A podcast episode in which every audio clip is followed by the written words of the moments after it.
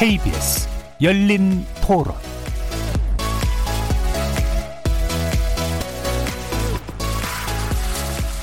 안녕하십니까. KBS 열린 토론 정준희입니다. 오이사 조치의 실효성 10년이 지났기 때문에 현재 적용하는 게 좀 무리가 있다고 생각을 하고 2020년도에 맞는 새로운 아젠다가 나왔으면 하고요. 평화나 남북 교류 기조 속에 있으니까 그 부분에 좀 더 힘을 실어줬으면 좋을 것 같아요. 그 교류를 하는 부분에 있어서는 아직은 조금 반대쪽이 조금 더 가깝지 않나 싶네요. 전 세계적인 그 평화 측면에서 봤을 때는 물론 필요한 부분은 맞지만 뭔가 일방적으로 주는 게 아니라 국민들이 납득할 수 있는 방법으로 이제 하고 그래 시대가 좀 바뀌었으니까 사과를 받으면 좋겠지만 그쪽은 부인하고 있으니까 그건 뭐 역사적인 숙제로 남겨놓고 서로가 필요하면 교류를 할 수 있도록 해야 되지 않을까요? 그냥 은근슬쩍 해제 아닌 해제를 하는 거기 때문에 이거는 나라가 나를 보호해주지 않는 걸 뻔히 봤는데 왜 내가 내 목숨 바쳐서 희생을 해야 돼요? 저는 그 생각이 우선 들 것 같아요. 절대 사고 없이 폐기를 해서는 안 된다고 생각합니다. 교류를 닫아버리면 이제 거기에 대해 또 피해를 생길 수 있는 또 기업들 생길 거기 때문에 교류의 부분에서만 단지 단절을 해서 그런 도발이 생기지 않을 거라는 보장도 없기 때문에 그런 거는 국가적인 또 다른 제재가 좀 많이 있어야 되지 않나.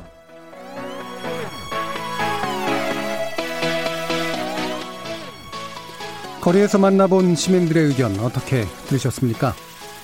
이명박 정부에서 시행한 오이사 조치가 이제 10년을 지나고 있습니다. 천안함 폭침에 따라서 남북교류를 전면 중단하는 내용을 담았던 이 오이사 조치에 대한 실효성 논란은 꽤 자주 제기돼 왔는데요. 해당 조치와 별도로 상황에 따라 남북 간 교류가 유연하게 허용되어 왔기 때문입니다.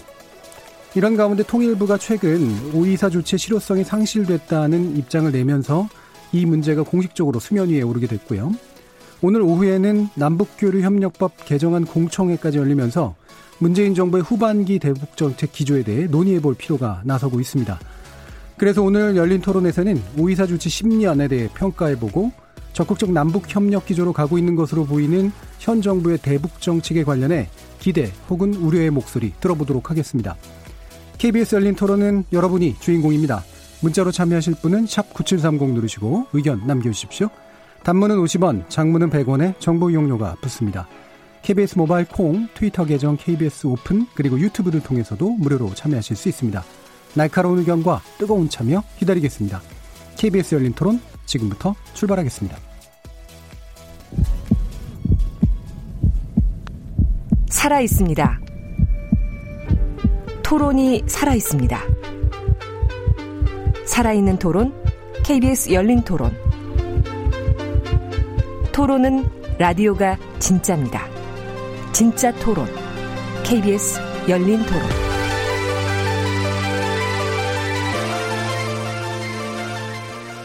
네, 남북 문제에 관련된 논의를 하기 위해 스튜디오에 두 분의 패널 모셨는데요. 먼저 민화협 대표 상임의장이시자 더불어민주당 국회의원 당선인이시죠. 김홍걸 당선인 모셨습니다. 예, 안녕하세요. 김홍걸입니다. 자, 그리고 국방부 차관 지내셨고요. 현재는 국회 국방위원회 소속이십니다. 미래한국당 백승주 의원 나오셨습니다. 예, 안녕하십니까. 백승주 의원입니다.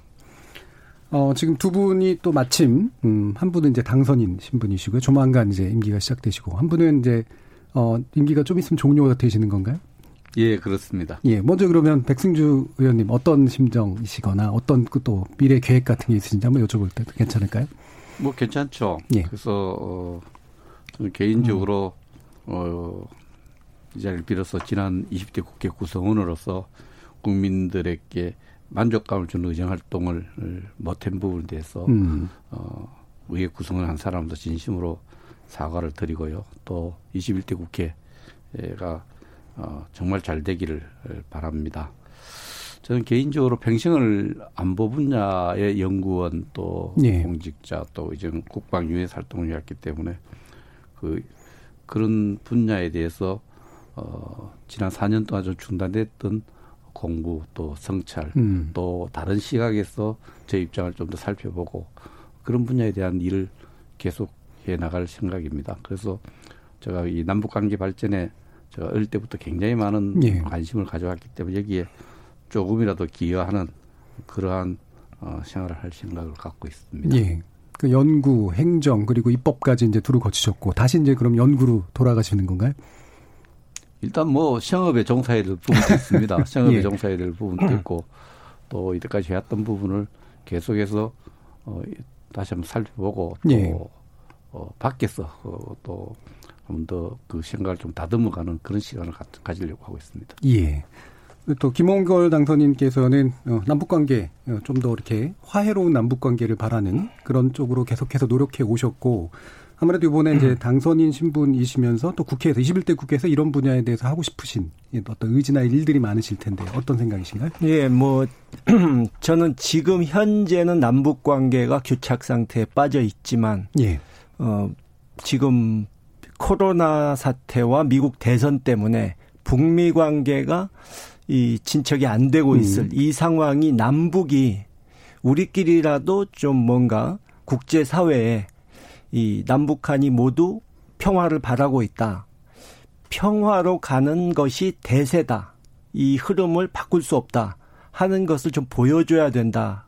그런 생각을 갖고 있고 그렇기 네. 때문에 지금이 중요한 시기이고 당장 정부 대 정부 간의 교류는 뭐 안 될지 몰라도 음. 일단 뭐 제3국을 통해서 국제 교류로 만들어서 하든 민간 교류 차원에서 하든 이 좀 교류의 물꼬를 다시 트는 그것이 굉장히 중요하다고 생각하고 현재도 여러 가지 작업을 하고 있습니다. 예. 또 국회에 들어가면 음. 어, 교류 협력법이라든가 이 남북 관계 발전을 발전을 위한 법안들을 내놓을 생각이고요. 예. 지금 이제 여러 가지 하고 있다는 것이 이제 지금 민화협 음. 통해서 이제 민간 교류에 관련된 예, 문제들 이런 걸 언급하시는 거잖아요. 예. 어떤 부분이 좀 소개시죠? 뭐, 뭐 인도적 지원도 될 수 있고 음. 여러 가지 지금 교류를 생각하고 있는데 지금 현재 뭐 다 공개하긴 좀 그렇지만 아, 예. 뭐 한두 달 내로 밝힐 수 있을 겁니다. 어, 예. 뭐 사뭇 기대감이 생기는 그런 내용인데요. 어, 일단 오이사 조치가 이제 10년이 흘렀는데 어, 이 부분을 이제 뭔가 이 그것이 가지고 있는 어떤 부담을 좀 덜어내고 앞으로 나아가야 된다라고 하는 시각도 있고 아니다 아까도 이제 시민들 얘기 들어보셨습니다만 아직도 명확한 사과나 이런 게 없는 상태에서 그걸 무조건 없애는 것이 맞느냐라는 그런 의견도 좀 있는 상태입니다. 그래서 지금 일단은 이제 통일부에서 오이사 조치에 대해서 실효성에 관련된 이제 의구심이 있는 그런 실효성 상실에 관련된 발언이 좀 나온 상태인데요. 이 부분에 대해서 일단 어떤 어떤 어떤 기조로 받아들이시는지 먼저 김원근 당선인 의견 들어볼게요. 뭐 얘기를 하려면 길지만 예. 예. 짧게 얘기하자면 오이사 조치는 이명박 정부가 당시에 지방선거를 앞두고 음. 어떤 정치적인 목적을 가지고 했던 조치거든요. 예. 그러니까 국무회 결의도 없었고 그냥 대통령이 선언으로 대통령령으로 해버린 것인데 그 개성공단 폐쇄한 박근혜 씨의 조치만큼 예. 좀 문제가 많았던 거죠. 그리고 그들 스스로 이것을 그렇게 의미 있게 철저하게 지켜야 한다고 생각을 안 했다는 증거를 보자면 예. 그 후에도 그 사람들이 금지시켰던 북한 방문이라든가 또는 뭐 인도적 지원이라든가 그런 것들을 그때 그때 예외를 둬가지고 허용을 했거든요. 음. 물론 안 한 부분도 있지만 예. 그리고 자기네들이 1년 만에 이 북경에서 비밀 접촉을 해가지고 북측과 그때 그 부분이 정말 굴욕적인 이 북, 북측에게 뭐 사, 우리 쪽에는 사과로 들리지만 너희 입장에선 사과 아닌 것 같은 말이라도 제발 좀 해달라. 예, 예. 뭐 정상회담 좀 한번 하자. 음. 사정을 했다 그러지 않습니까? 그 뭐 돈을 줬다는 말, 말까지 있었고. 예. 근데 그런 것을 보면은 이 사람들이 오이사 조치가 꼭 필요했다고 말했지만 실제로는 속으로는 그렇게 생각을 안 했다는 거죠. 예. 그리고 제재란 것은 상대방을 압박해서 우리가 원하는 것을 얻어내기 위해서 하는 게 제재 아닙니까? 예. 근데 2013년에 현대경제연구소에서 이 오이사 조치에 의한 경제적 손해 이것을 계산을 해본 적이 있는데 그때 보면은 개성공단 외에 관련된 기업이 1,440여 개가 됐는데 음. 오이사 조치 때문에 손해 본 것이 당시에 직접적 손해가 10, 15조 8천 그리고 간접적인 손해는 40조까지 봤습니다. 예. 근데 북한이 얻은 손해, 북한이 입은 손해를 2조 3천억으로 봤더라고요. 예. 그러니까 우리가 손해를 더 많이 본 참 어이없는 상황이 된 거죠. 예, 알겠습니다. 일단은 뭐 많은 이야기들이 또 나오긴 했습니다만 아마 백승조 의원께서도 하고 싶으신 말씀이 많으실 텐데 일단 쟁점으로 보면 당시 이명박 정부가 사실은 좀 정치적 목적에서 했다. 그리고 실제로 예외 조언을 너무 많이 둬서 실효성도 없었다.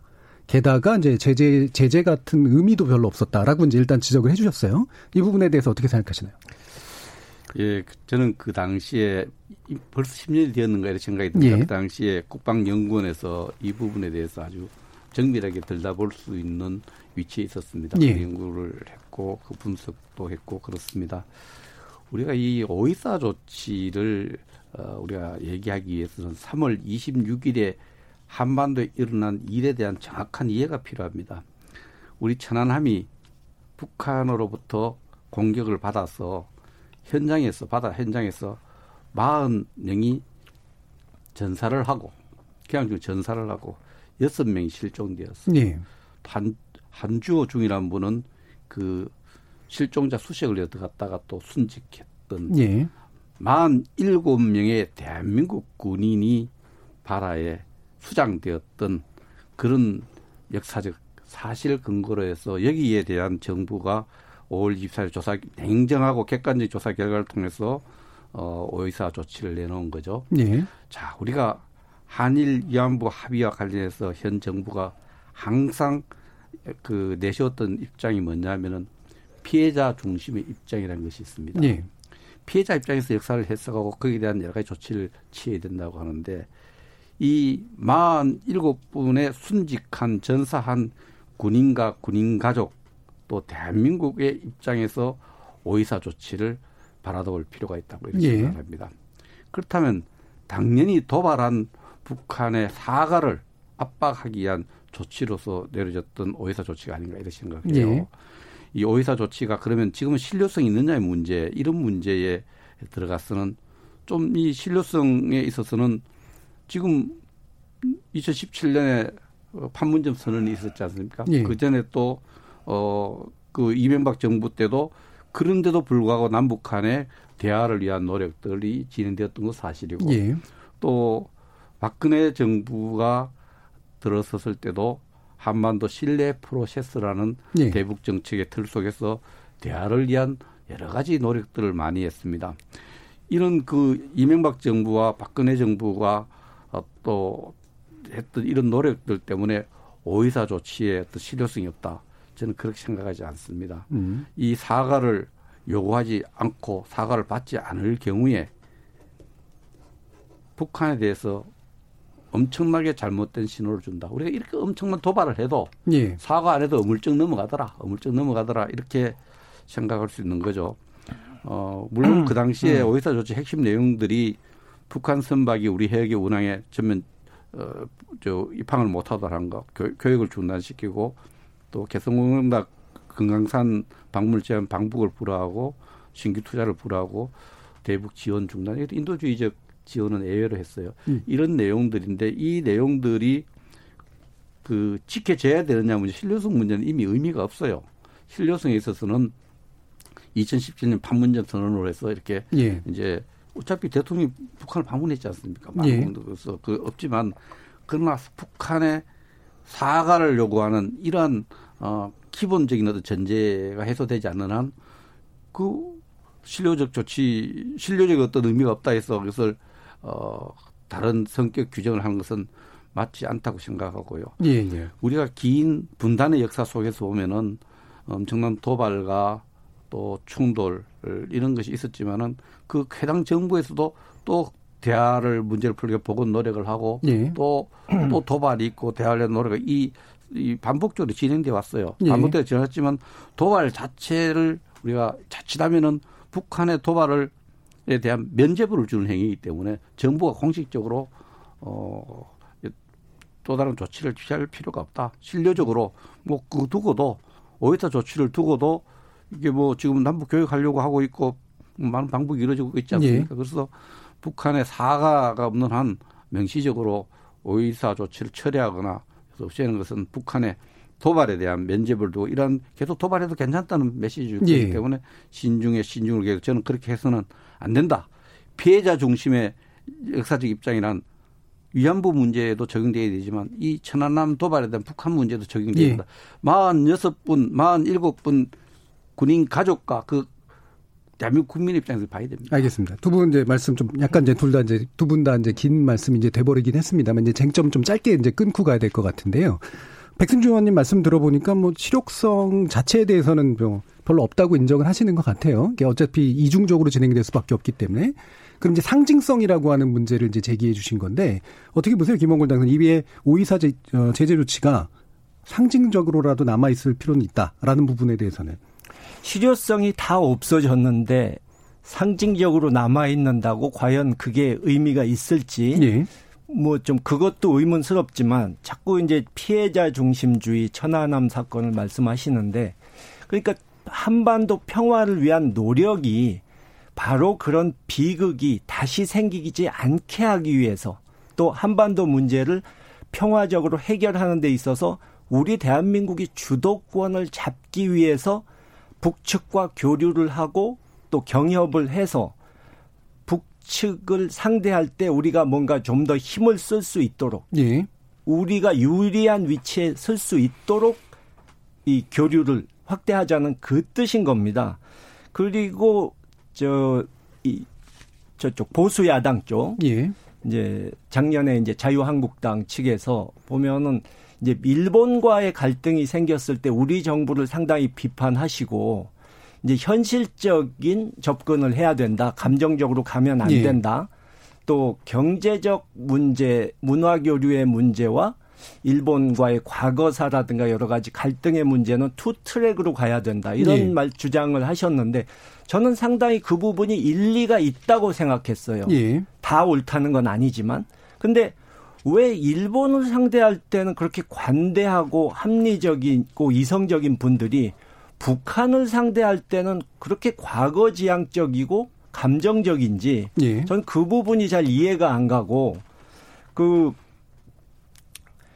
이런 지금 과거지향적인 이 당명은 미래통합당, 미래한국당이지만 이렇게 과거지향적이고 대안 대신 자꾸 과거 얘기만 하시는 그런 부분 때문에 이번 총선에서도 그런 심판이 내려진 겁니다. 예. 그러니까 국민들은 예.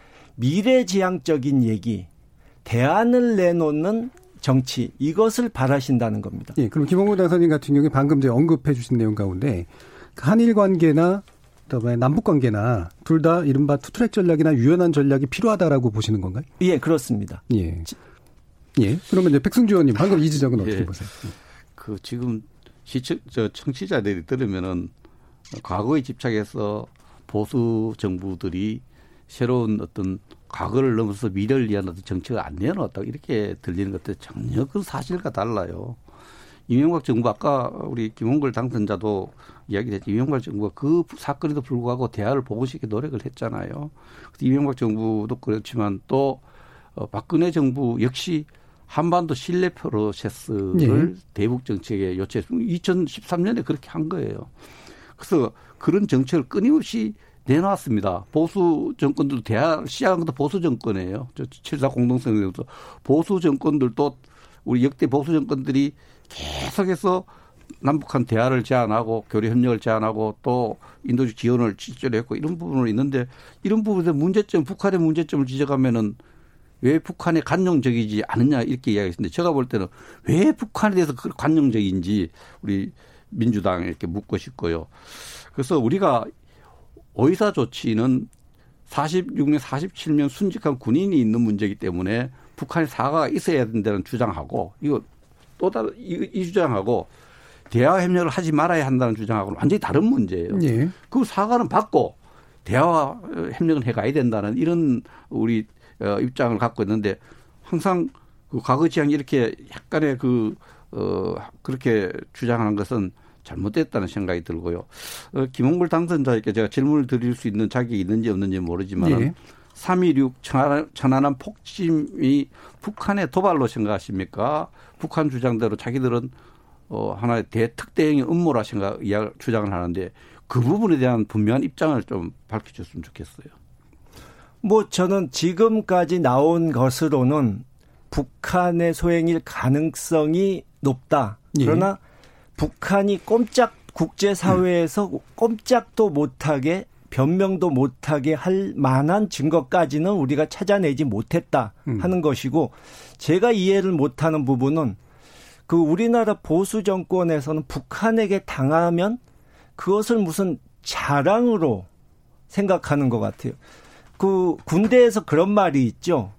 이 전투에서 진 지휘관은 용서받을 수 있지만 경계에 실패한 지휘관은 용서받을 수 없다. 그 이명박 정권에서 발표한 게 그대로 다 맞다면 정말 북한이 신출 귀몰하게 그 값비싼 우리 전함을 조그만 잠수정이 와가지고 그것도 군사 작전이 전개 중인 상황에서 한참 우리 남쪽으로 내려와가지고 간, 간단히 침몰시키고 사라졌다는 거 아닙니까? 예. 그러면은 정말 경계에 실패해도 엄청나게 실패한 건데 그 당시 천안함 함장부터 시작해서 그 위에 지휘 계통으로 뭐 제대로 처벌받거나 지휘 징계를 받은 사람이 없었어요. 예. 그러니까 도대체 그런 안보 문제에 대해서 이 보수 야당 분들이 심각하게 진짜로 생각하시는지 의심스럽고 박근혜 정권 때도 보면은 2015년에 우리 측의 전시 작전 계획 그러니까 전쟁이 나면 뭐 어느 부대는 어디로 이동해서 막고 보급은 어디서 주고 이런 것이 해킹당해서 사라진 적이 있었습니다. 근데 그게 북한의 소행일 가능성이 꽤 있다고 했는데 1년, 2년 지나도 그것을 새로 고치질 않았습니다. 음. 그게 무슨 소리냐 하면 그렇게 중요한 게 북한 손에 갔을 수도 있는데 그럼 처음부터 다시 계획을 써야 되는데 안 했다는 거거든요. 그럼 그 사람들 생각은 뭐였겠습니까? 아유, 뭐 맨날 안보 중요하다, 뭐 북, 북한이 남침할 가능성이 있다 떠들지만 실제로 마음속에는 뭐 혹 설마 전쟁이 나겠냐. 전쟁 나도 뭐 미군에서 알아서 해주겠지. 이런 아니한 생각이 있었던 겁니다. 예, 예. 지금 두 분이 말씀도 천천히 하시고 되게 차분하게 하시는데 내용은 굉장히 날카로운 내용들이 지금 오고 가고 있는데요. 일단 뭐 천안함 폭침에 관련된 어떤 원인 규명이라든가 이 부분으로 너무 이제 들어가면 좀 그렇긴 합니다만 방금 제 반론을 이제 들으신 입장에 대해서 얘기 들으신 거에 간단하게 제 반론을 듣고 뒷문으로도 넘어가도록 하죠. 백승주 의원님. 우리가 이제 오랜만에 토론에 나왔습니다. 또 21대 국회의원을 기원을 앞두고 당선자 토론하면서 예. 역대 정부의 능력과 유능함과 무능함을 이렇게 따지는 이런 토론은 사실 하고 싶지 않습니다. 예. 그런데 자꾸 그 보수 정권은 북한 도발에 대해서 당한 것을 자랑스럽게 생각한다. 이거는요 정말 어 그 47명의 가족들에게 사과해야 된다고 생각을 합니다. 보수 정권이든 진보 정권이든 북한의 도발에 우리 국민의 피해가 발생했을 경우에 자랑스럽게 생각하는 정권 없습니다. 또 부끄럽게 생각해야죠. 거기 그래서 그러한 도발이 반복되지 않도록 조치를 취해야 되는데 네. 그 조치의 내용이 오이사 조치였다 이렇게 이해를 해야 되고요.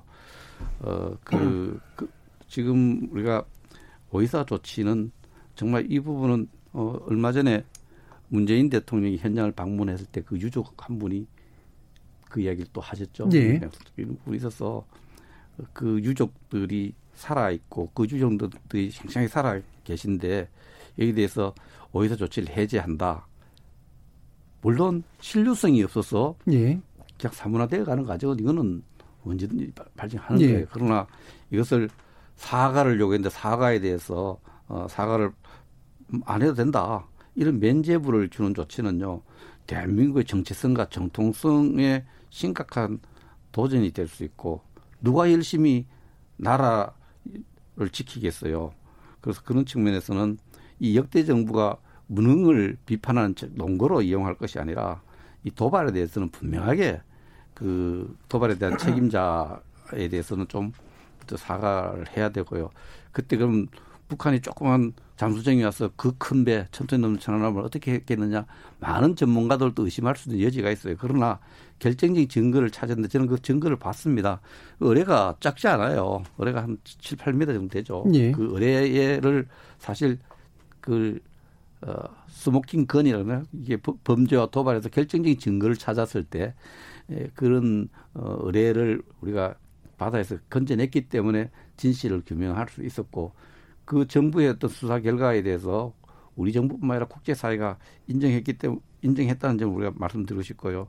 지금 김홍걸 당선자께서 그 부분에 대해서 물론 진실에 대해서 어떤 뭐 다른 생각도 가질 수 있지만 네. 이, 에, 저 이제 정부의 책임 있는 자료를 가시는데 정부 발표에 대해서 이렇게 어, 의심을 확산시키는 것은 이 오이사 조치든 천안함의 진상을 그런데 별로 큰 도움이 안 된다. 예, 그 얘기는 이제 거기까지 이제 하겠습니다. 그러면 지금 이제 막, 막 말씀 나오신 얘기가 핵심은 이거로 모이는 것 같아요. 오이사 조치는 남겨둬도 무방하거나 남겨둘 필요가 있다와 오이사 조치는 반드시 제거돼야 되고 그것이 사과를 묻는 문제나 어쨌든 북한의 책임을 문제 묻는 문제는 별개다. 결국 이 두 가지 입장이 되는 것 같거든요. 김영곤 당선자님이 보시기에 지금 오이사 조치는 반드시 제거돼야 될 어떤 부분이다 이렇게 생각을 하시는 건가요?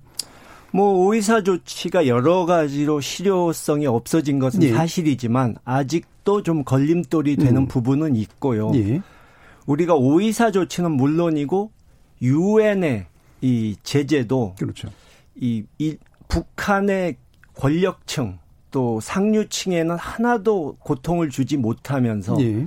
이 북한의 서민층 그에게만 고통을 주고 어려움을 주는 그런 비인도적인 부분, 예. 뭐 식량이라든가 음. 약품을 지원하는데도 여러 가지 결림돌이 많이 있고 이 뭐 병자들을 치료해 주는 데도 네. 어려움이 있고 여러 가지 어려움들이 있는데 그것에 대해서 이 제재 면제를 받아가는 네.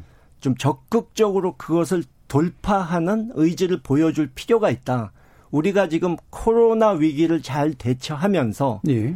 이 한국의 국제적 위상이 높아졌고 한국의 의료 수준이 높다는 게 이 알려졌기 때문에 이 남북한 의료 보건 협력을 명분으로 내세우면 예전보다 이 제재 벽을 조금씩 허물어 나가면서 우리가 한반도 상황을 주도적으로 이끌어가는 네. 그런 이 상황을 만들어내기에 유리해졌다. 음. 그렇기 때문에 좀 더 적극적이고 단호한 모습을 보여야 한다. 그러니까 요이사 조치 해제 선언을 하나 안 하나 크게 달라지는 게 없을 수도 있지만 예. 북측은 물론 국제 사회에 우리가 적극적으로 치고 나갈 것이다. 우리는 당사자니까 구경 더 이상 구경꾼처럼 보고만 있지 않겠다 하는 강한 의지를 보여줄 필요가 있다는 것이 제 생각입니다. 예, 그 부분도 그럼 이제 의지나 방향성의 문제에 좀더 가까운데요. 실효성하고의 이제 어떤 문제하고 비교해 보면 백승주 의원님께서 지적하신 오이사 조치를 적극적으로 해제 선언을 하는 게 어, 다른 일면에 있어서는 그럼 북한은 북한의 도발에 대해서는 이제 모른 척 하겠다라는 거로 해석될 수 있다라는 그런 지적에 대해서는 어떻게 생각하세요? 그러니까 도발을 모른 척 하자는 게 아니고 예. 과거의 보수 정권들에서도 이 북측의 도발이 있은 지뭐 2, 3년 후 뭐 전두환 정권 때는 아웅산 사태가 예. 있은 지 불과 6개월 만에도 북한한테 남북한 올림픽 단일팀 하자 이런 제안까지 한 적이 있어요. 예. 그, 그 군사 정권조차도 이제 북쪽이 쉽게 그런 것을 인정하고 사과하고 이런 것을 받아내긴 쉽지 않으니까 예. 일단 남북 교류에 있어서 필요한 부분은 하자 이런 생각을 했다는 것이죠. 예. 그러니까 아까도 말씀드렸지만 그러한 비극이 다시 일어나지 않도록 또 나중에 가서는 북측이 그런 것에 대한 잘못을 인정하고 진, 상을 밝힐 수 있도록 만들려면 예. 우리가 북쪽을 포용하고 북쪽을 좀 더 개혁 개방의 길로 갈 수 있도록 서서히 유도를 해야지 계속 적대시하고 외면하고 고립시키면 북쪽의 강경파만 입지를 키워주는 게 된다 이런 것이죠. 예, 백승주 의원. 이 부분에 대해서 자꾸 보수 정권은 적대 정치만 했다. 그 도발에 대해서 늘 공시적으로 적대 정치를 했다는데 그게 오늘 마침 김원걸 당선자께서 전두환 정권 얘기를 말씀하셨으나 예. 전두환의 대표적 보수 보수 정권이라고 볼 수 있죠. 남북 정상회담을 최초로 제안한 대통령이 제가 기억으로는 1, 1, 2 제안이라 해서 전두환 대통령이 남북 정상회담을 하자고 했고요. 그 분단의 역사에서 남북 한 정식 공식적인 정부 접촉 시작은 박정희 대통령입니다. 7사 남북 공동성명이고 네. 또 우리가 지금 헌법같이 아주 잘 만들어졌다. 저 대장전이다 이렇게 할 정도로 남북한 기본 합의서 예. 이거 다 노태우 정부 때죠. 예. 어 그리고 이명박 정부 어 비핵 개방 3천 핵무기 개발하지 않고 개방하면 3천 달러 국민소득 만들어주겠다 이런 정책을 내놨고요. 박근혜 대통령도 한반도 신뢰 프로세스를 했는데 지금 평화 번영 프로세스 노, 노무현 대도 평화 번영 프로세스 지금 평화 프로세스하고 크게 그 기본 정신에서 다를 바가 없어요. 그래서 대화를 강조하고 협력을 강조하는 어, 이런 대북 정책이 어 말하자면 어이 좌파 정부 민주당 뭐 진보 정부 뭐 스스로는 진보 정부 우리가 볼 땐 좌파 정부라 이 좌파 정부의 전념물이 아니고 우파든 좌파든 정권을 잡으면은 이 한반도의 큰 과제인을 풀기 위해서 도발해서 응징하자 그 사과를 요구하면서 한편으로는 이 저 대화 협력 교류 협력 이런 그림을 큰 그림을 그리고 저도 그런 그림에서 참여를 많이 해봤어요. 어, 한번 실내 프로세스 이런 문제도 많이 해봤는데 지금 그런 측면에서 봤을 때 이 오이사 조치를 두고도 지금 오이사 조치 때문에 우리가 대북 정책 못하는 게 뭐 있습니까? 오이사 조치 때문에 우리가 대북 정책 남북 정상회담도 했고요. 그 속에서 교류 협력도 인도적 지원도 했고 대 차원의 정부 간의 대화도 했습니다. 그래서 이 특히 포괄적으로 2017년 어 우리 그 판문점 선언에 보면 12개 정도 세부 항의 합의를 해요. 세계 큰 항목에 12 세부 합의 보면은 오해사 조치가 실질적으로 거기에 금지시켰던 내용을 다 이렇게 다른 내용으로 다 합의를 했지 않습니까 정부 간에 그래서 오해사 조치 구체적 해지 않아도 예. 해지 안 해도 지금 다 하고 있는 거예요. 그러니까 오해사, 오해사 조치를 하면은 뭐가 뭐가 딱 예. 남느냐? 오해사 조치에 하나의 그 북한 도발에 대한 면제부 주는 의미밖에 실질적인 의미가 없어요. 그래서 오해사 조치를 두고도 지금 남북 관계 할 수 있는 거 못하는 게 뭐 있습니까? 다 정상회담 다 하기 때문에 그래서 구태 이렇게 남남 갈등을 만들고 또 분열을 만들고 또만 일곱 명의 그 순직한 가족들의 가슴에 못을 박는 오해 조치 해제 어떤 좋은 의도로 이야기를 하더라도 그분들은 야 우리 아들 주, 아들을 이렇게 죽, 죽음에 내모른 이 도발에 대해서 사과해야 된다.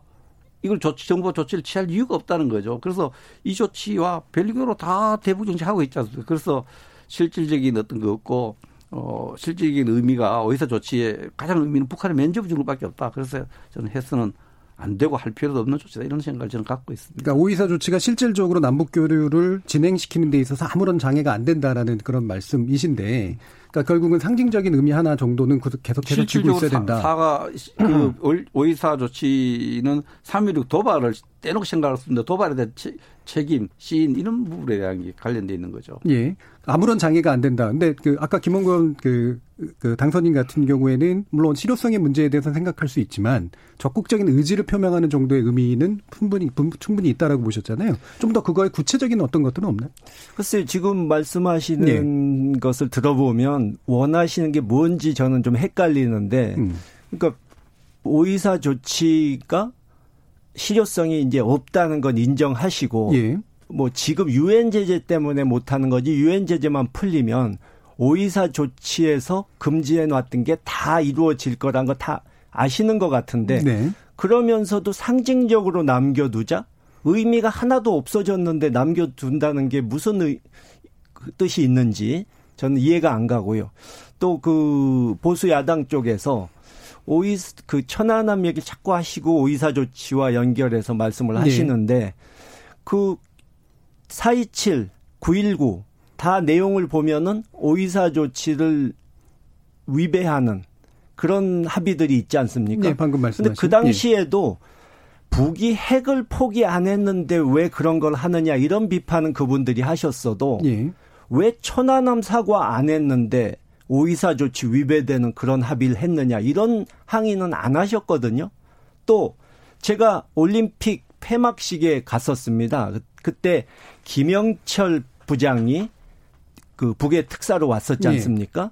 그 그올 때 막 판문점 앞에서 그쪽 당 분들이 막 농성하고 하셨죠. 근데 그 자리에 그 강원도 출신 당시 자유한국당 의원들이 몇 분 오셨었는데 뭐 김영철 부장 이 주범이라고 그러더니 체포하려고 덤비기는커녕 항의 한 마디도 못 하더라고요.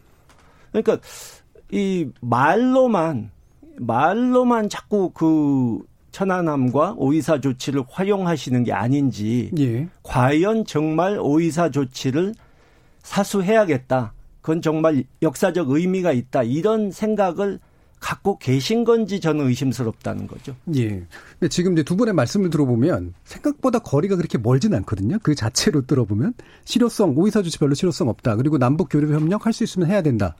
라고 하는 거에 대해서는 분명히 두 분 다 동의하시는 것 같은데 백승주 의원님 같은 경우는 그래도 상징적으로 남겨놔야 이제 희생자들에게 있어서의 어떤 그 가슴 아픈 거 이런 것들에 대해서는 어쨌든 남겨놓을 수 있다라고 이제 보시는 거잖아요. 그건 상징적으로 자꾸 말씀을 제 말씀을 그렇게 하면 그건 부분적 부분적인 얘기고 의사 조치는 어 지금 이것이 정부 조치랑 요 의사 조치뿐만 경제, 정치, 외교 모든 조치가 새로운 조치가 새로운 조치가 오면은 네. 자연히 그 기능이 실려되는 부분이 굉장히 많습니다. 그러니까 후속된 것에 의해서 그렇고 네. 사실 그런 게 있기 때문에 오의사 조치의 하나의 정신, 정신은 북한이 도발해 사과를 하라는 거거든요. 네. 인정하시라고 사과하라는데 이 정신을 남겨두자는 게 굉장히 큰 거죠. 음. 그럼 그런 도발을 계속해서는 안 된다. 어, 이런 거고 그래서 오의사 조치가 있지만 그 뒤에 이게 2010년 5월 24일인데 그 뒤에 어, 박근혜 정부가 내놓은 한반도 신뢰 프로세스 내용이라든지 여러 가지 대북 정책의 상당 부분 그 뒤에 좀 이런 부분들 특히 판문점 선언은 오이사 조치를 두고 다른 내용으로 다 합의한 거예요.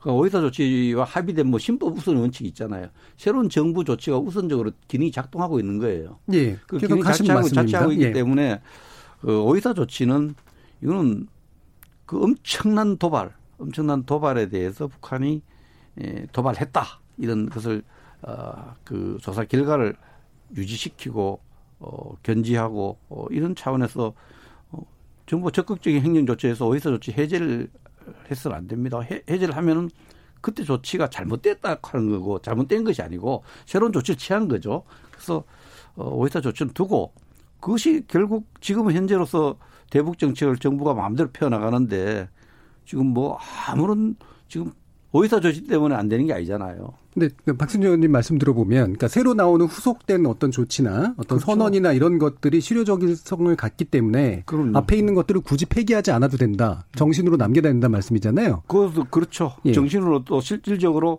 그거는 어, 남겨둬야 될 부분이 있는 음. 부분이죠. 음. 이게 마치 이제 그 관습법적인 체제 같은 그런 느낌인데, 그러니까 새로운, 그러니까 기존의 법을 없애고 새로운 법으로 대체하는 게 아니라 그냥 앞에 있는 것들은 계속 남겨두고 새로 만든 것으로 뭔가 실효적인 것들을 마련해 간다. 이런 느낌 같거든요. 보면 그건 굉장히 많습니다. 그러니까 남북 관계라는 측면이 그런 것들이 많다. 남북 기본 합의서와 중복되고 창출되고 예. 뒤에 합의한 내용들이 이런 게 굉장히 많아요.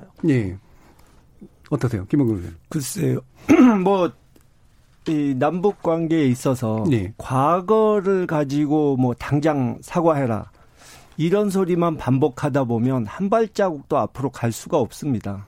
오히려 이제 그런 사건이 일어나지 않는 평화로운 한반도를 만들기 위해서 우리가 좀 적극성을 띄어야 되는 것이고 어 근데 백승주 의원님 말씀도 사과만 강조하고 있는 것 같지는 않거든요. 지금까지 좀 말씀하신 내용들을 들어보면. 아, 그 뒤에 예.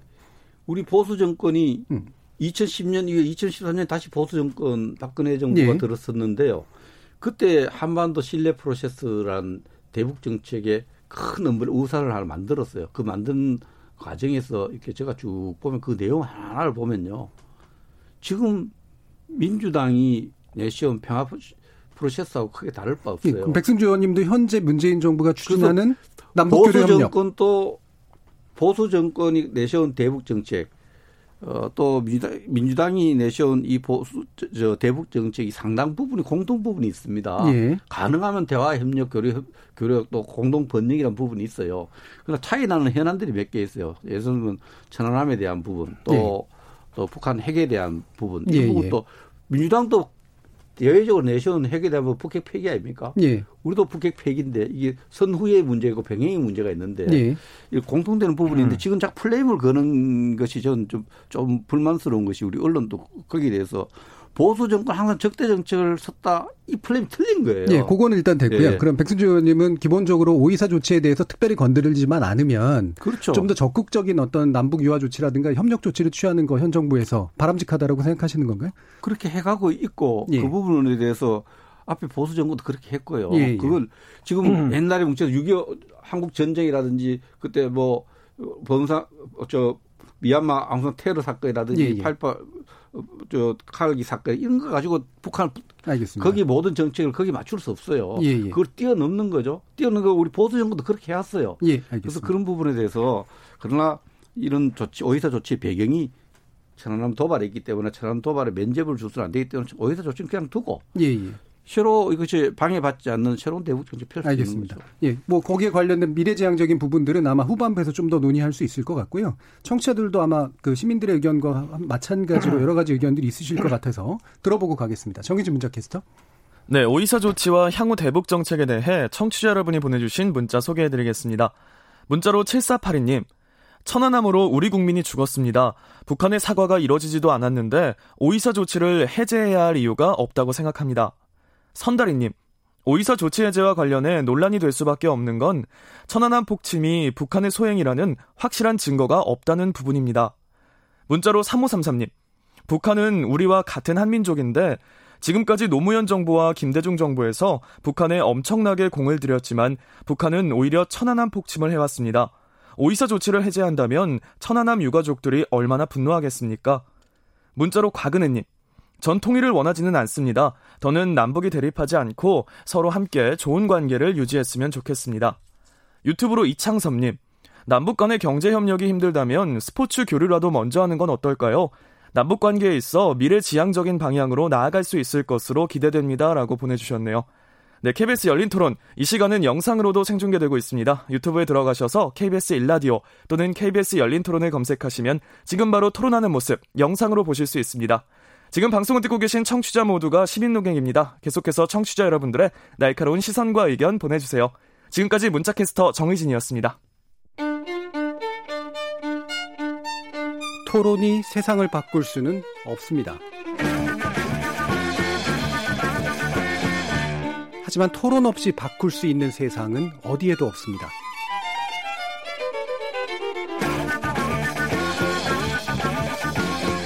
세상의 선한 변화를 갈망하는 당신. 정답이 아니라 질문의 힘을 믿는 당신. 우리 KBS 열린 토론에서 만납시다.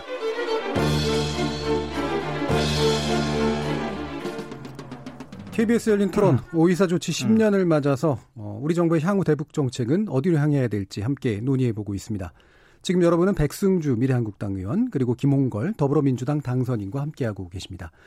자, 앞에서 이제 오이사 조치에 관련해서 계속 여러 가지 이야기들을 나눴는데요. 아까 김홍걸 당선인께서 이제 유엔의 대북 제재 조치 중에서도 일부까지도 적극적으로 좀 해제하기 위한 어떤 노력을 해야 된다라는 의견을 밝히셨는데 현재 이제 미국 같은 경우는 키를 쥐고 있는 이 미국이 어 지속적으로 이제 그 남한이 북한과 좀 적극적으로 관계 개선을 시도하려는 것에 대해서 약간은 이제 어, 발목을 잡는달까? 아니면은 좀 이렇게 스톱을 시키려고 하는 그런 모습들이 좀 계속 나오고 있잖아요. 지금 이제 음. 통일부의 어떤 발언에 대해서도 비핵화 진전과 보조를 맞춰야 된다. 그리고 유엔 제재 이행을 강조한 측면들 이런 건 어떻게 해석하고 계시나요? 근데 지금 미국 정부의 태도는 좀 문제가 있다고 보는데요. 네. 이제 북한과 작년에 하노이에서 트럼프 대통령이 이제 정치적인 자신의 정치적인 이익을 위해서 그 일단 협상을 결련시키지 않았습니까? 예. 근데 그러고 나서부터 북 북미 관계가 전혀 풀리지 않고 있는데 예.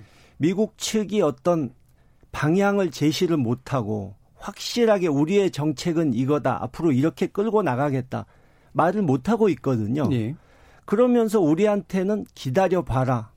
응? 먼저 나서지 마라. 이렇게만 얘기하는데 지금 코로나 사태에다가 미국 대선 때문에 미국 측이 제대로 북미 협상을 할 수 있는 상황이 아닙니다. 예. 우선순위가 지금 되게 떨어져 예. 있죠. 예. 트럼프 대통령이 그리고 재선됐을 때 태도를 어떻게 바꿀지 알 수가 없어요. 예. 또 바이든 후보가 된다고 치면은 정권 교체이기 때문에 내년 한 4월까지는 예.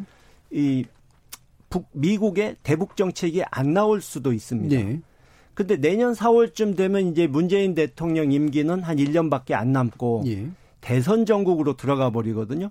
그러면 우리도 뭔가 적극적인 역할을 하기가 힘들 수도 있어지는 거고. 예. 그렇기 때문에 지금 이 상황에서 그러니까 미국이 어떤 방향으로 가던 간에 우리 남북한은 좀 더 확실한 메시지를 이 국제사회에 던져주자. 그러니까 전쟁이나 대기열의 예. 구도로 가지 않고 이 평화를 정착시키는 방향으로 남북한이 갈 수 있다 하는 모습을 좀 이 시기에 보여줘야 한다는 것이 제 생각이고 그래서 더 적극적으로 좀 교류 협력을 위한 노력을 해야 된다. 그러니까 북측이 지금은 좀 작년 하노이의 충격 때문에 네. 아직은 적극적으로 나서려는 모습을 안 보이지만 우리라도 적극적인 모습을 보여주고 우리가 주도권을 쥐겠다 하는 좀 당당한 모습을 보여줄 필요가 있다는 겁니다. 그럼 미국의 이제 현재와 같은 분위기는 작년 이후로 계속해서 이러고 있는데 예. 우선순위가 떨어지고 사실은 관심이 없고 언급하기 싫어하는 그런 분위기인데 적극적인 반대 의사로 표현해야 되나요? 아니면 일단은 그냥 시그널만 그렇게 때리고 알아서 하도록 놔두는 건가요? 그러니까 미국 측이 보면은 에, 국방부나 특히 국무부 우리가 많이 네. 상대하는 그쪽 사람들을 보면 이제 남북 교류에 대해서 처음부터 아유 뭐 잘한다 대환영이다 이렇게 나오는 적 없습니다. 예, 예. 과거에 뭐 금강산 관광이라든가 6.15 또는 개성공단 그 사람들이 처음에는 부정적으로 부정적인 반응을 보였습니다. 근데 네. 우리가 적극적으로 설득하고 또 밀어붙여서 일을 성사시키고 결과가 좋게 나오니까 그 사람들도 불, 불평을 하지 않았습니다. 예. 그러니까 일일이 그 사람들의 눈치를 보다가는 아무것도 못 한다는 얘기예요. 예, 예. 그러니까, 그러니까 미국 예. 또그 사람들끼리도 그렇게 얘기를 합니다. 뭐 조금 못마땅하긴 한데 불안하긴 한데 한국 정부에서 하겠다면 뭐 어떻게 말리겠는가 이런 얘기를 많이 해요. 예. 그러니까 저, 음. 우리가 일일이 미국과 사소한 것까지 다 보조를 맞추려고 할 필요는 없다. 우리의 판단이 옳다고 생각하면 밀어붙여야 된다 이겁니다. 예. 요 반대편에서의 생각은 이제 미국하고의 보조가 굉장히 중요하다라고 보시고 그다음에 미국과의 불협화나 엇박자에 대해서 굉장히 경계하는 그런 태도들이 좀 있잖아요. 백승주 의원님은 이 부분 어떻게 보세요?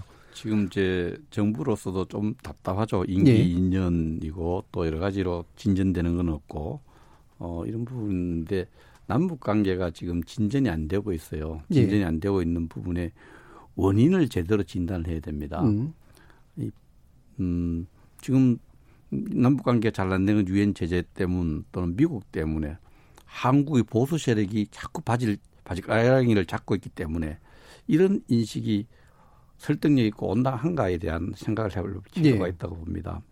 저는 지금 우리 정부가 내놓은 대북 정책들이 진전 안 되는 것은 대부분이 북한의 거절 때문이에요. 음. 물론 그 사이에 우리 정부 정책이 가는 데 있어서 그 유엔 제재 조치가 걸림돌이 되는 부분이 있죠. 예. 북한은 그렇게 생각한 거죠.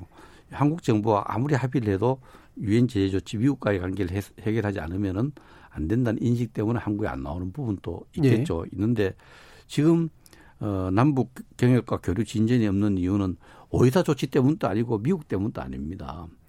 북한이 핵 정책 때문입니다. 북한이 국제사회와 대한민국 정부가 이렇게 때로는 달래기도 하고 때로는 압박을 하는데도 불구하고 핵 무장을 계속 강화하고 있는 거예요. 이 강화하고 있기 때문에 미국의 태도 바뀔 수 없고 유엔 제재 조치가 완화될 수 없다. 여기에 대해서 북한이 입장을 바꿀 필요가 있는 거죠. 예. 사실 남북 관계에 있어서 저는 늘 대한민국이 주도권을 갖고 미국 눈치 볼 필요 없이 북한과 여러 가지 협상 진전을 해서 주도권 장악해 가는 게 저는 이상적이라고 생각 그렇게 가야 된다 생각합니다. 예. 주인적 입장에서 그러나 현실은 이제 그 자꾸 눈치 본다 그러는데 지금 북한이 왜 북미 관계 자꾸 안 되고 유엔 제조차 안 풀리느냐 남북 관계 아니냐 북한 핵 정책 때문이죠.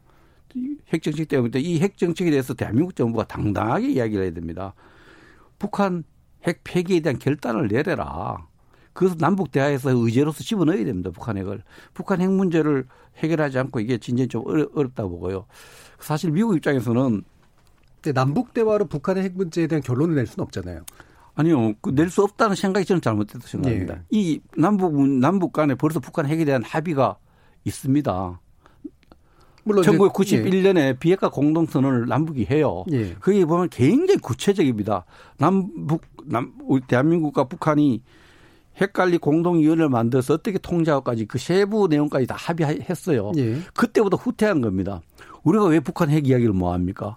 남북 정상회담 할 때 북한 핵 문제를 얘기를 안 해요. 우회해요. 그 미북 간의 문제로. 우리 정부가 북한 핵 문제를 얘기해야 되는 겁니다. 그래서 해결을 해 나가는 것을 보여야 되고 미국 입장에서는 제가 비건 지금 미 국무부 부장관입니다. 비건 대표 입장은 미국 정부 입장을 좀 대변한다고 봐야 되는데 그 당시에 문희상 국회의장과 정당 대표, 이해찬 대표, 우리 당 대표 다 있는 데서 제가 그때 수행에 같이 갔었는데 비건 대표는 어, 들으면 굉장히 저는 좀 기분이 좀 언짢은 내용을 이야기해요. 어떤 내용이라고 했냐면은 부모가 자식을 훈육시킬 때 아버지와 어머니가 다른 말로 훈육하면은 애를 스포일드 시킨다, 타락시킨다 이런 얘기를 해요. 예. 그 이야기는 이제 남북이 이제 북한을 다루면서 미국과 대한민국 정부가 이렇게 입장 같은 입장을 내놔야 된다. 그래서 그런 미국하고 남한 정부가 부모인가요? 그럼 북한에 대해서? 아, 그런 표현을 써서 제가 불쾌했다는 예. 겁니다. 예, 예. 그럼 불쾌 불쾌했다는 건데 저는 이 한반도 문제를 풀고 갈 때 우리 정부가 결단을 내려 가지고 어 북한과 또 해가야 될 부분이 있어요. 예. 그 부분이 있고 그렇지만 이 핵 문제에 관해서는 대한민국 정부와 미국이 철저히 국제사회 공조를 해야 된다고 생각하고요. 어 그리고 북한에 대해서 왜 당당하게 핵 폐기해라. 핵 폐기를 해야 지금 미국 문제도 풀리고 이 한반도 문제 전체 풀린다. 이 이야기를 우리 정부가 어느 순간부터 못하고 있어요. 예, 북한에 대해서 핵에 대해서 이렇게 되게 모호한 태도를 음. 보이고 있다는 백승조님 견해에 대해서는 어떻게 보세요? 네, 아까 음. 말씀하신 그 91년의 합의 그 부분은 예. 북한 핵 문제가 심각해지기 전 얘기고요. 예. 북한 핵 문제는 실제적으로 93년 NPT 탈퇴부터 음. 시작됐다고 봤을 때 그 이후로 처음으로 남북이 북한이 그때까지는 계속 그동안 우리는 미국하고만 핵 얘기하겠다. 예. 우리가 언제 남쪽을 핵으로 위협, 위협하겠다고 했느냐. 이거는 미국과 우리의 문제니까 남쪽은 끼지 마라. 이 태도였는데 90, 아, 2018년 그러니까 9.19 정상회담에서 처음으로 예. 핵 관련 합의가 된 거 아닙니까? 음. 굉장히 큰 성과죠. 그리고 지금까지 어쨌든 2년 반 넘어 북한이 핵실험, 미사일 실험 안 하고 있고 그런데 그때 9.19에서 합의가 중요한 부분이 영변을 내놓을 테니, 영변 핵시설을 내놓을 테니, 이 어떤 제재 완화라든가 이런 부분을 미국 측이 양보하는 것을 얘기하지 않았습니까? 예. 근데 굉장히 의미 있는 합의예요.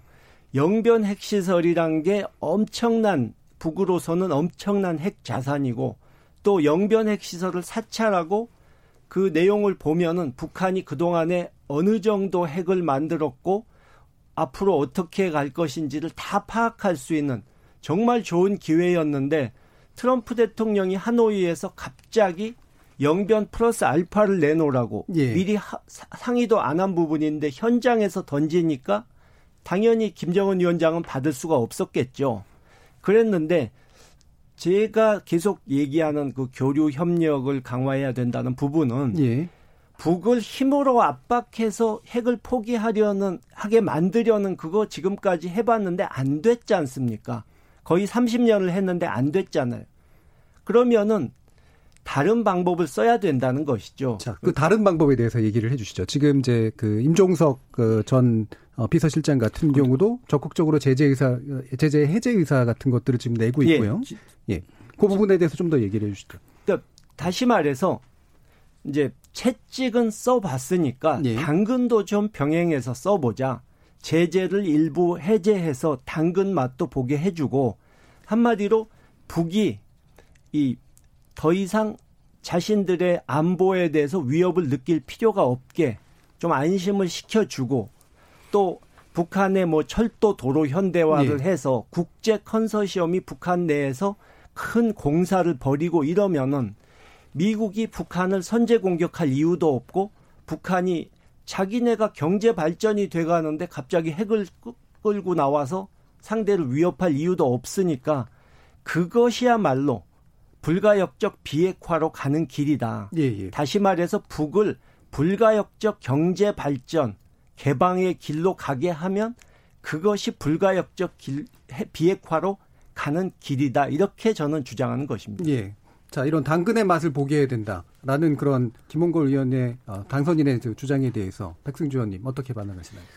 우선 그 김홍걸 당선자께서 북한이 그 남북 판문점 합의 이후에 핵 실험을 하지 않았고 미사일 실험을 안 했다 이렇게 에, 말씀하시던데 뭐 순간적으로 실수라고 생각합니다. 미사일 실험 많이 했죠. ICBM 얘기한 겁니다. 저는. 아, ICBM을 안 했다는 아, 트럼프 대통령도 미사일 실험 단거리 미사일은 어느 나라나 다 하는 것이다. 별거 아니다. 이렇게 말하지 않았습니까? 트럼프 대통령 말을 다 믿습니까? 트럼프 어이구, 대통령 미국하고 철저하게 공조하라고 하시는 아닙니다. 분이 트럼프 저도, 대통령을 저도 트럼프, 의심하면 되나요? 트럼프 대통령 의심도 말고 불만의 뜻 방위 분담 문제인지 한국 안보를 고려해야 되는 이런 조치에 제가 많은 항의를 했습니다. 의사 의정 활동 통해서 그래서 그, 그 핵을 탑재할 수 있는 중장거리 단거리 미사일 실험을 계속했고 핵 실험을 하지 않은 건 사실 추가 핵 실험을 하지 않은 건 사실인데요. 핵 활동을 계속 하고 있다 국방부에서 계속 보고를 저희들한테 해 왔습니다. 그리고 그 어, 4월 23일 날인가 북한이 뭐 선언했죠. 어 이제 핵 실험을 더 할 필요가 없다. 왜냐 핵을 보유한 국가가 되었기 때문에 보통 파키스탄, 인도 이런 나라도 가면은 핵실험 그 정도 하면은 추가적인 실험을 할 필요가 없어져요. 핵이 검증이 됐기 때문에 핵무기에 대한 검증이 됐기 때문에 그래서 핵실험을 할 필요가 없었어야지 안 했다는 표현은 핵 활동을 계속하고 있다는 건 어떤 아, 핵 활동은 핵을 계속 어, 개발하기 위해서 그 추가 이제 핵 핵은 확산에 있어서 그 수량을 계속 증가시킬 네. 활동이 있고 이걸 다른 나라로 수평적으로 이동한 확산시키는 방법이 있는데 핵을 추가적으로 생산할 수 있는 핵무기를 제조할 수 있는 핵물질량이 있습니다. 예. 플루토늄과 우라토늄 무기를 만들 수 있는 이런 생산 활동들 또 거기에 따른 어, 실험들을 계속 하고 있다는 것이 합참이라든지 국방부에서 우리한테 매우 어, 정확하게 보고를 저희들 받았습니다. 그리고 좋습니다. 이 방법이 에, 지금까지 압박만 했고 당근을 제시 안 했다 그러는데 이거는 당근을 주는 정책을 김대중 대통령도 햇볕 정책 속에서 그걸 했고요. 또 노무현 대통령도 했고 이명박 대통령의말로 설계 도면상으로 보면은 비핵 개방 3천 핵무기 비핵화하고 개방하면은 국민 소득을 3천 달러를 만들어주겠다 5년 안에. 근데 그거는 이제 당근이 에, 에, 아니잖아요. 그러니까 핵 그, 비핵화라는 걸 전제로 말씀을 드 진행자께서 예. 그 제가 말씀하신 데 그래서 이런 부분에 있어서 이 지금 당선자께서 말씀하신 부분은 어, 조금 제가 갖고 있는 진실하고 좀 다르다는 말씀이 들고 저는 창의적 방법을 계속 해가야 된다고 생각합니다.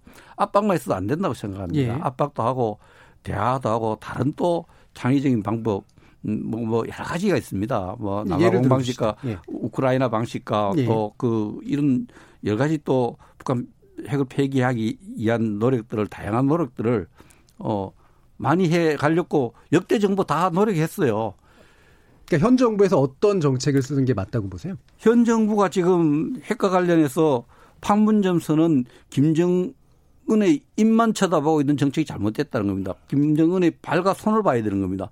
핵 무기 보 핵, 핵에 대해서 합의를 해놓고 그 뒤로 핵 활동과 미사일 활동 수도 없이 하니까 거기에 대한 신뢰를 검증해야 돼요. 검증하고 그래도 핵무기를 핵 강대국 길로 가고 있는데 이 부분에서 어떻게 막을 것인가 함께 이것을 뭐 당근 당근을 더 많이 줘갖고 막을 수 있다고 창의적으로 그렇게 나오면 그것도 한번 봐야 되는데 네. 지금 북한은 지금 약속을 안 지키고 있습니다. 그런 측면에서 자꾸 이때까지 안 해본 방식이 별로 없어요. 그러니까 창의적인 방식을 많이 좀 제안을 하시면 창의적 네. 방법들을 하지 말라는 얘기도 하고 해야 같이 해가야죠. 네. 이게 뭐 이건 보수 정부든 저 진보 정부든 좌파 정부든 다 같이 거기에 뜻은 똑같아 핵 폐기돼 있다면 그렇게 해가야 네. 되는데 앞에 많은 시도를 했어요. 그러고 지금 핵 강대국을 길로 가는 것은 현실을 직시해야 된다. 저는 그렇게 봅니다. 예, 핵 강대국으로 간다는 게 어떤 의미예요? 핵 강대국으로 가는 것은 핵 수량이 증가되고 예. 핵 투발 수단이 다양화되고 예. 핵무기를 한 개 갖고 있는 나라가 여러 개를 갖게 되면 이걸 핵을 양이 증가되는 거죠. 그러니까 현재 대한민국 정부하고 투발, 미국이 그걸 못 막고 있는 건가요? 투발하고 있는 수단들이 예. 이스칸데라 미사일 있지 않습니까? 예. 그, 그런 미사일 개발이라든지 여러 가지 또 어, 투발한 수단이 미사일과 여러 가지 있는데 그런 부분에 대해서 핵무기를 다양화시키고 이런 것들이 전부 보고되고 있지 않습니까? 예. 그것이 핵 강대국 길로 가는 겁니다. 그러니까 지금 백승주 의원께서는 계속 이제 북한이 약속을 안 지키고 있고 심지어는 핵 강대국으로 음. 계속 나아가는데 아무런 것도 못 하고 있다라고 얘기하고 계시잖아요. 그저께도 핵 억지력 강화를 또 천행했죠. 근데 북한의 핵 활동을 어, 핵 활동이 계속 있는 것 같은데 불안하다. 가서 조사해야 된다. 예. 하시는데 그러니까 좀 전에 말씀드린 대로 트럼프 대통령이 하노이에서 영변을 받았으면 지금쯤 얼마든지 그것을 검증하는 프로세스가 이루어졌을 거다 저는 주장하는 겁니다. 예, 예. 그러니까 사실 따지려면 트럼프 대통령에게 아, small deal이라도 받지 왜 그걸 그렇게 깼느냐. 그 거기 가서 항의를 하셔야 되는 겁니다. 다시 말해서 작은 거라도 일단 받았으면 거기서부터 단계적으로 이 신뢰가 쌓이면서 핵 사찰도 할 수 있게 되고 핵 폐기의 길로 갈 수 있게 됐을 텐데 그것을 깨버렸기 때문에 북한 내에 어떤 온건파, 대화파의 입지가 줄어들어 버리고 줄어들어 버렸고 김원곤 당선인 입장에서 보시면 지금 남한 정부가 북한 남북 남북 관계를 개선하는 데 있어서 핵에 관련된 어떤 가시적인 조치는 일단 옵션으로는 들어갈 수 없다 이제 이런 말씀이신 건가요? 그러니까 핵 문제는 미국이 미국하고? 나서지 않으면 예. 뭐 해결이 될 수가 없으니까요. 예. 그러니까 영변 문제를 우리가 합의해서 미국이 이 정도면 받을 거다 했는데 트럼프 대통령이 갑자기 태도를 바꿔서 그걸 던져버리니까 북측에서는 아이 당신네들이 미국 설득할 수 있다고 했는데 이게 뭐냐 이렇게 나와버린 거 아닙니까? 예. 그러니까는 핵 문제를 당장 남북 간에 해결하기는 쉽지 않죠. 예. 그러나 북을 대화의 장으로 어떻게든 나오게 해야 되고 핵 비핵화가 조금 늦춰지더라도 한반도에서 전쟁은 없다. 이 과거로 되돌아가지는 않는다. 이런 것이라도 최소한 남북이 국제사회에 보여줄 필요가 있다. 그래야 내년에 미국 정부의 태도가 어느 방향으로 돌던 간에 이 최악의 상황으로 가는 것을 막을 수 있다 하는 예. 그 얘기를 제가 하는 것입니다. 백승주 의원님이 보시기에는 지금 이게 이제 단지 동결이나 더 이상 악화되지 않게 막는 정도 수준이 아니라 더 나아가고 있다라고 지금 생각하시는 거잖아요. 실제로 그렇습니다. 그렇습니까? 예, 저는 그 병신을 이 분야에 연구하는 예. 학자로서 또 그쪽에서 어, 그 일을 해왔던 사람으로서 북한은 분명히 핵 강대국의 길로 지금 가고 있다고 이렇게 봅니다. 그래서 이 부분에 대해서 심각하게 우리가 인식을 해야 되고요. 그래서 지금 저는 그 하노이 회담이 우리가 small deal이든 중간 deal이든 또 되는데 no deal로 되어서 미국 때문에 북한이 이런 어, 어, 이 핵 문제에 진전이 없다. 이런 인식도 제가 사실 뭐 북한 당국자들을 만나서 이야기를 뭐 들을 기회가 없어서 없지만은 반대 그렇지 않다고 생각합니다. 저도 어, 평양도 갔었고 많은 북한 학자들을 밖에서 회의도 해보고 저 건강선도 가고 개성도 가고 북한에 에, 사람들하고 많은 대화할 기회가 있었어요. 대화, 뭐 최근에는 없었습니다만은 정부에 들어오기 전에 많은 그런 노력을 했던 사람이 한 사람으로서 어, 이 북한의 여러 가지 어, 미국 때문에 핵에 집착하는 것은 아니라고 생각합니다. 북한은 헌법에도 그렇게 명시되어 있고 여러 가지 북한의 그 입장들 보면 국가 의지, 체제 의지, 뭐 국가 하면 또 여러 가지 또 논란이 있죠. 체제 의지로 봤을 때 어, 북한 지도자 김정은의 의지가 핵 폐기하고는 완전히 다른 핵 보유의 길로 가고 있고 또 핵 강대국의 길로 가고 있고 그저께도 만약에 이제 그게 사실이라면 사실입니다. 지금은 굉장히 큰일 난 거잖아요. 아무것도 못 하고 있는 거 아닙니까? 그래서 그러면? 그러고 이 제가 이들이 제가 뭘 해야 돼? 어떻게 우선, 해야 되는 우선 순위 문제에 있어서 예. 어, 핵을 어, 폐기를 정부 당국의 입장에서는 어쨌든 이게 핵 폐기 속도와 또 남북관계 속도를 이렇게 병행시키고 같이 가거나 우선순위를 조절하고 싶은 건 그건 정부의 선택이에요. 예. 그 우리 입장에서는 핵 폐기를 우선적으로 해라. 핵 폐기 우선적으로 해라는 당연히 그건 목소리에 정부 힘이 실리는 겁니다. 정부가 아, 야당 때문이라도 우리 보수 세력 때문이라도 핵 문제 안 할 수 없다. 이걸 자꾸 압박할 수 수단을 했는데 핵 폐기를 주장하면은 뭐 전쟁을 좋아하는 세력 그리고 한판 붙자는 거냐 전쟁하자는 거냐 호전 세력으로 이렇게 매도하거나 플레이를 그런 게 잘못됐다는 거죠. 야당의 목소리 또 보수 세력은 핵을 우선적으로 다루라 하고 또 여당 입장이 되면은 정부 입장이 되면은 저도 정부에서 일해왔지만은 어쨌든 이걸 좀 임기 동안에 있을 동안에 한 발자국 진전시키려다 보면 또 예. 다른 이야기를 다른 정책을 펼 수 있는 거예요. 그 야당이 핵 폐기를 우선적으로 다루라 그러면 기다마 들어야 되는 겁니다. 자, 그럼 마지막으로 이제 시간이 얼마 남지 않아서요. 제가 두 분께 딱 1분씩 여쭐 텐데 먼저 백승주 의원께 음. 여쭙겠습니다. 한국 정부가 어떻게 해야지 핵 폐기를 끌어낼 수 있습니까? 저는 핵 폐기 문제를 핵과 관련된 문제를 91년에 그때는 뭐 심각하지 않았다 그랬지만은 남북한이 핵 문제를 더 치열하게 다루고 회의 때마다 다루면서 미국 역할을 그럼 주는 거죠. 북한이 조미 간의 대화로서 해결돼 북한과 미국만의 대화로 핵을 다룬다. 한국은 핵도 없이 빠져라. 이 말을 들을 필요가 없다는 거죠.